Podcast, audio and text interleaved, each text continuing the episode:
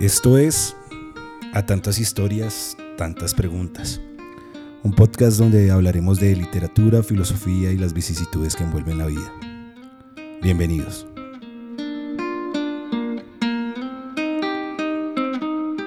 Hola, mi nombre es John Valderrama y para mí, y como siempre lo digo, es un placer estar con ustedes acompañándolos en este podcast. El día de hoy tendremos el placer de hablar de el gran Oscar Wilde y de su cuento El ruiseñor y la rosa. Un cuento de amor o desamor que entraremos a analizar. Bienvenidos.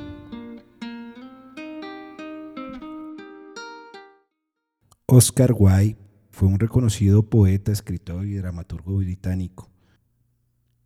Siempre se caracterizó por su ingenio al escribir y uno que otro sarcasmo. Oscar Wilde escribía sobre la belleza del arte, ¿no? Para eso tenemos su reconocida obra El retrato de Dorian Gray, que si no estoy mal fue la única novela que escribió él. Y aparte, pues tuvo una vida un poco avanzada para su tiempo, ¿no? Él nació en 1854, entonces podrán imaginarse la época, pero él ya vestía con atuendos eh, como un poco llamativos. Entonces era un artista en todos sus aspectos. El señor Oscar Wilde tuvo una vida compleja, ¿no? Inclusive se llegó a enamorar de la esposa del gran del gran Bram Stoker, quien pues fue el que creó la famosa novela Drácula. Pero volviendo a Oscar Wilde, es importante destacar que su vida pues siempre fue polémica, ¿no? Se le acusó y estuvo preso eh, porque presuntamente estaba enamorado y hacía actos homosexuales con su mejor amigo.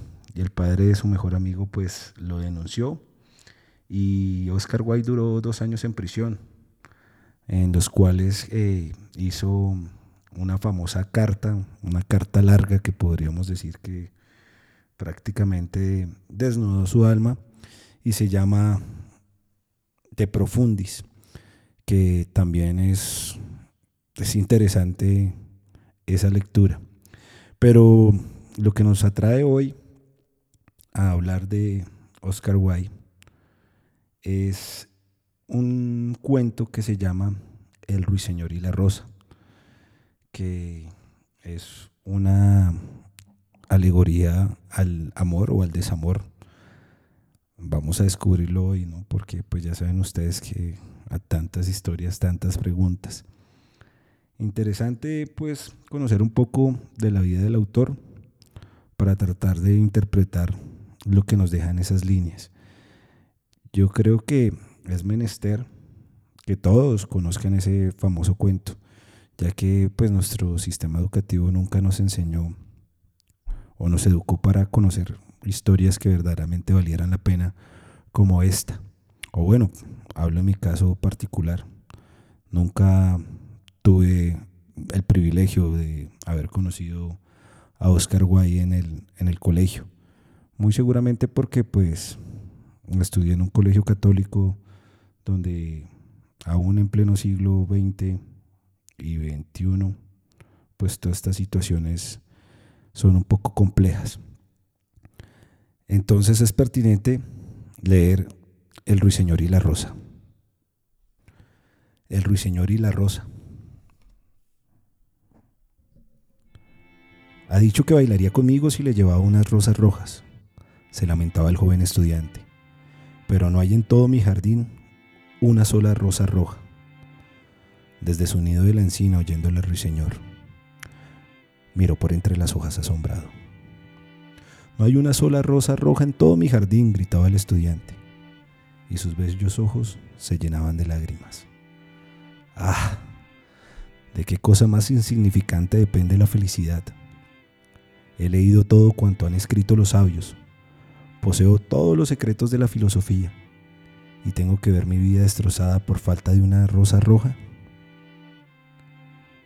He aquí por fin el verdadero enamorado, dijo el ruiseñor.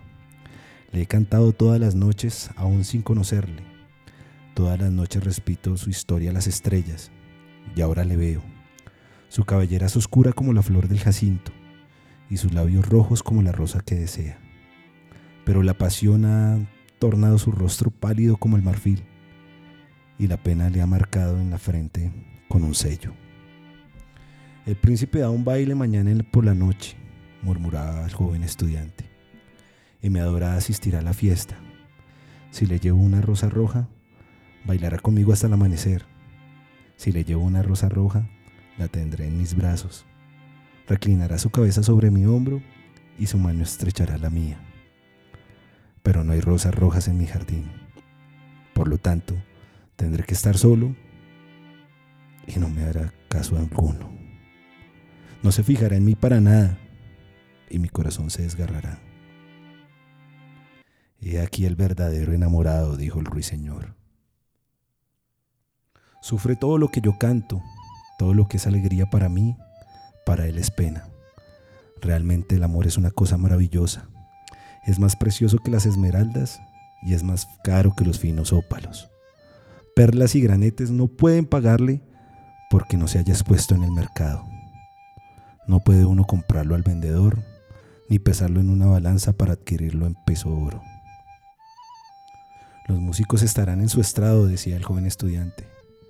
Tocarán sus instrumentos de cuerdas y mi adorada bailará a los sones del arpa y del violín.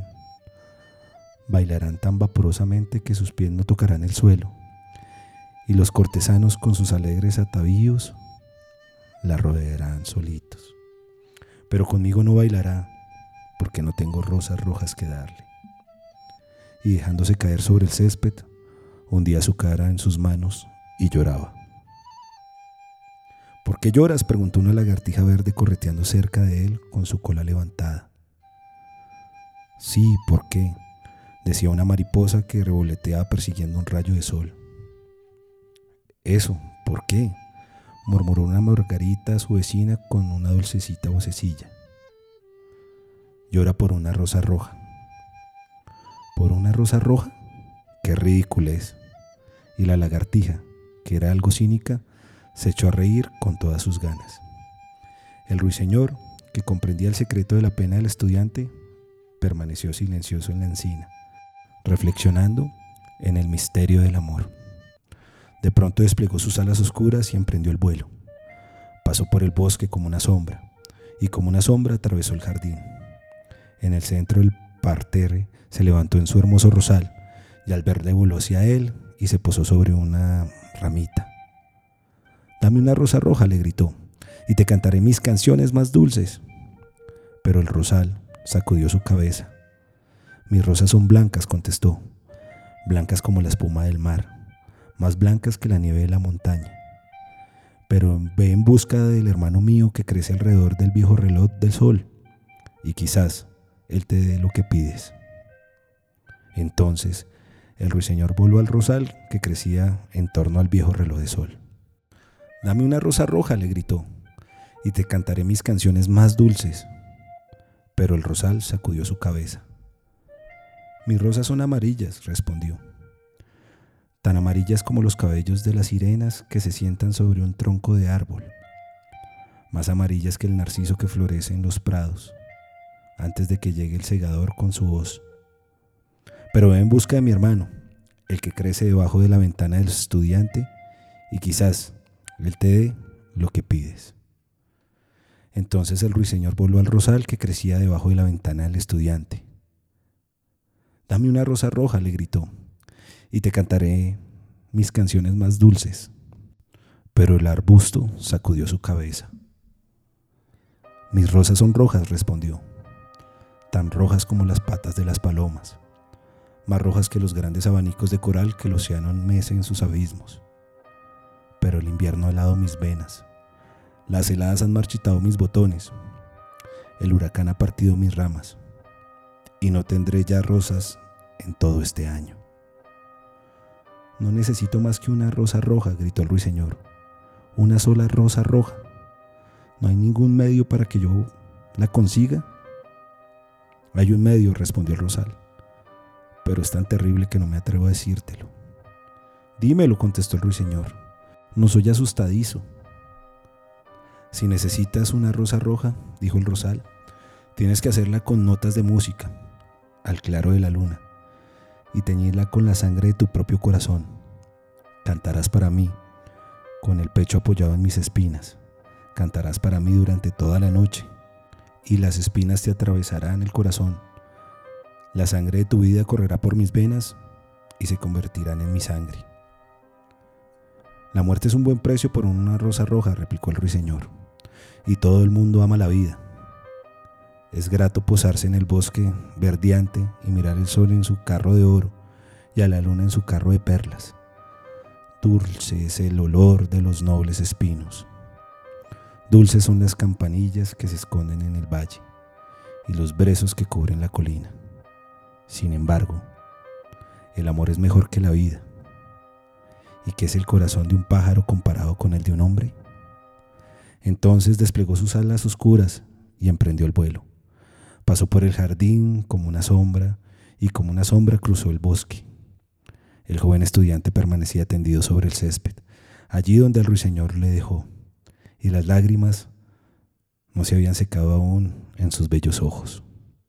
Sed feliz, le gritó el ruiseñor, sed feliz, tendréis vuestra rosa roja.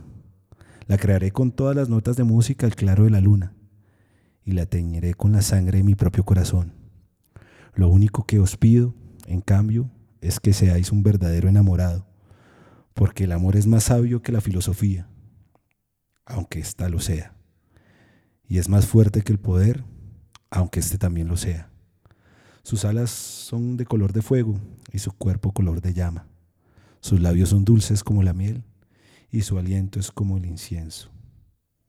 El estudiante levantó los ojos del césped y prestó atención, pero no pudo comprender lo que le decía el ruiseñor, pues únicamente sabía las cosas que estaban escritas en los libros.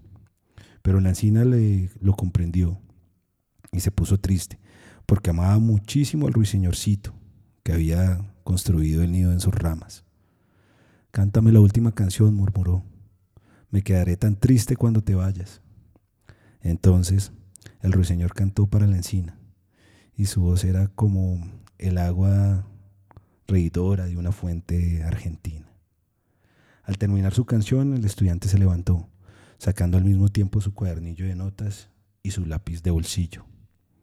El ruiseñor se decía posándose por la alameda. El ruiseñor posee una belleza innegable, pero siente. Me temo que no, Después de todo es como muchos artistas, todo estilo sin nada de sinceridad. No se sacrifican por los demás. No piensan más que en la música y en el arte. Como todo el mundo sabe, es egoísta. Ciertamente no puede negarse que su voz tiene notas muy bellas. Qué lástima que todo eso no tenga sentido alguno, que no persiga ningún fin práctico.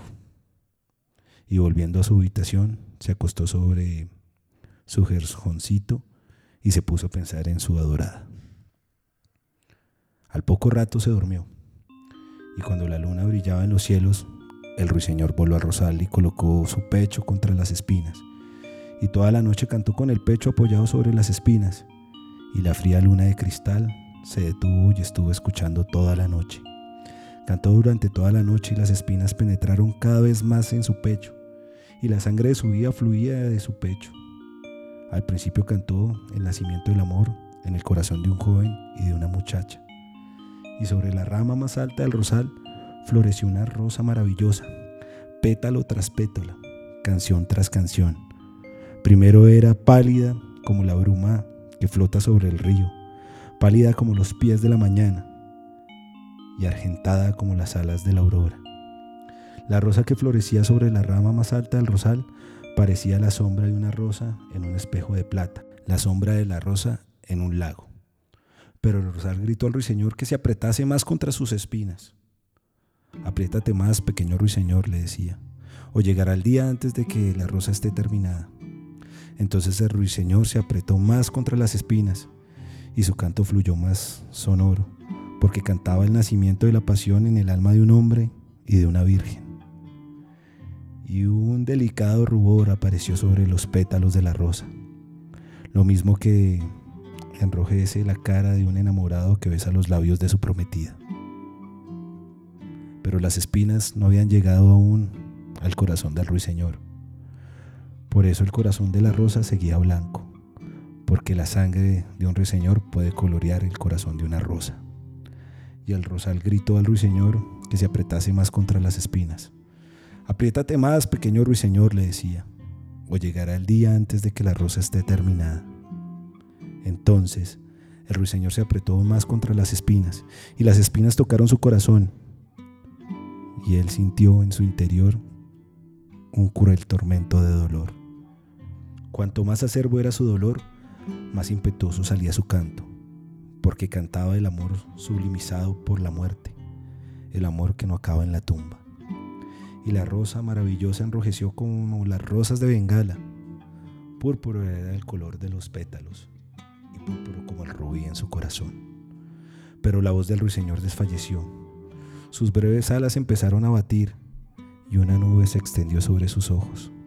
Su canto se fue debilitando cada vez más. Sintió que algo le ahogaba la garganta. Entonces, su canto tuvo un último fulgor. La blanca luna le oyó y olvidándose de la aurora, se detuvo en el cielo. La rosa roja le oyó Tembló toda ella de arrobamiento y abrió sus pétalos al aire frío de la mañana. El eco le condujo hacia su caverna púrpura de las colinas, despertando de sus sueños a los rebaños dormidos. El canto flotó entre los cañaverales del río, que llevaron su mensaje al mar.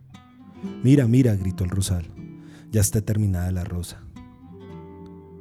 Pero el ruiseñor no respondió. Yacía muerto sobre las altas hierbas, con el corazón traspasado de espinas.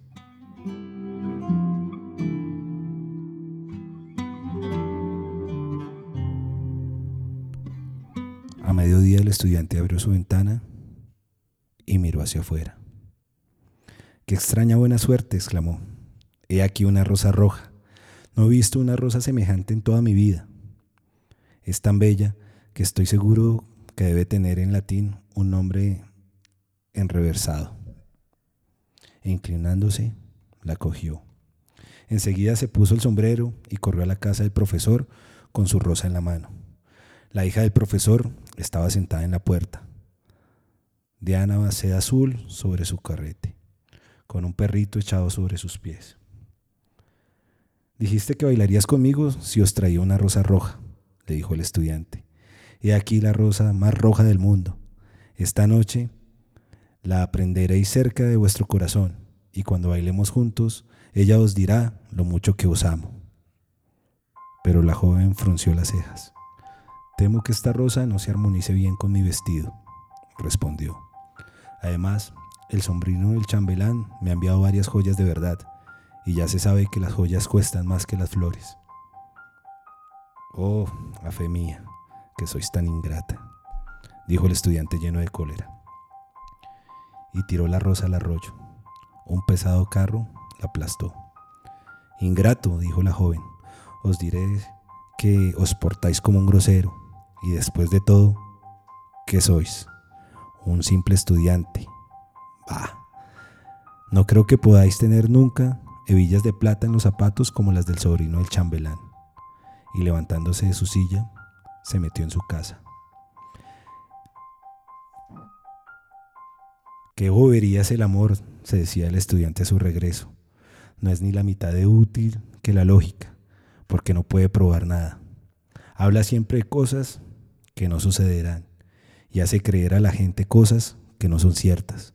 Realmente no es nada práctico. Y como en nuestra época todo escriba en ser práctico, voy a volver a la filosofía y al estudio de la metafísica. Y dicho esto, el estudiante una vez en su habitación, abrió un gran libro polvoriento y se puso a leer. Es así, amigos, como el ruiseñor y la rosa nos demuestra tal vez la ingenuidad del romanticismo o ese mundo materialista. Esas serían las primeras impresiones que uno pensaría, pero yo creo que eso trasciende un poco más, ¿no? eh, esa decisión del joven de dedicarse a los libros, pues es una decisión un poco drástica. Porque si lo analizamos, si vemos el cuento como tal, él nunca luchó. Él no luchó por su amor, por la hija del profesor. Él simplemente hizo unas manifestaciones diciendo que pues que quería una rosa roja. Y tampoco hizo nada por conseguir la rosa roja. Y cuando la hija del profesor lo rechaza, pues él simplemente lo acepta. Entonces, en principio, uno analizaría el tema diciendo que se trata de la dualidad o la dicotomía del amor y el materialismo. Que puedes llegar a ser una dicotomía, ¿no? Yo lo digo aquí eh, tal vez sin pensar, pero bueno, profundicemos. Siempre nosotros tenemos nuestros dichos, ¿no? De amor no se vive. Entonces siempre existe esa dualidad del ser. O el amor o el dinero. Y este cuento, en principio uno pensaría que se trata de eso. Y analizamos al ruiseñor y el ruiseñor era el perfecto enamorado que decidió entregar su corazón por el corazón del estudiante. Y esa pregunta que hace el ruiseñor, ¿qué es el corazón de un ruiseñor al lado del corazón de un ser humano. Pues ese pequeño corazón del ruiseñor era mucho más grande, porque el ruiseñor luchó por el amor. El ruiseñor fue de rosal en rosal y dio su vida por la felicidad de alguien más. Entonces, yo creo que a pesar de que la hija del profesor sea un poco materialista, el estudiante debe haber luchado un poco más. Y esa es la invitación a que luchemos. Esa es la vida, ¿no? Hay que luchar. Siempre cuando tenemos dificultades, eso lo venimos diciendo desde que empezamos este podcast. Hay que luchar. Yo creo que esa es la invitación que nos hace el querido Oscar Wilde. Yo creo que no es hacer o no es ser como el estudiante sino tratar de ser como el ruiseñor, luchar. Pero hay batallas que se deben escoger. Hay momentos en los que también se debe aprender a perder. Pero no nos quedemos estáticos. No nos quedemos siempre en una posición movámonos. Somos seres vivos. Luchemos por lo que se puede luchar. Y lo que no se puede luchar, pues simple, se acabó. Muchas gracias, esto es todo por hoy. Recuerden por favor seguirnos en estamos en Spotify, en Apple Podcast, en Google Podcast y seguirnos en nuestras páginas de Facebook a tantas historias, tantas preguntas y igualmente en Instagram. Recuerde que por ahí vamos a estar haciendo eh, unos sorteos, regalando libros, regalando historias y mm, vamos a ver si podemos hacer una invitación para que en el próximo episodio nos acompañe cualquier persona de ustedes que tenga que contar cualquier cosa, que nos quiera hablar de cualquier libro. Saben que aquí los micrófonos de tantas historias, tantas preguntas siempre estarán abiertos para cualquier historia porque en todas las historias hay preguntas. Eso es todo por hoy. Nos vemos en el próximo episodio.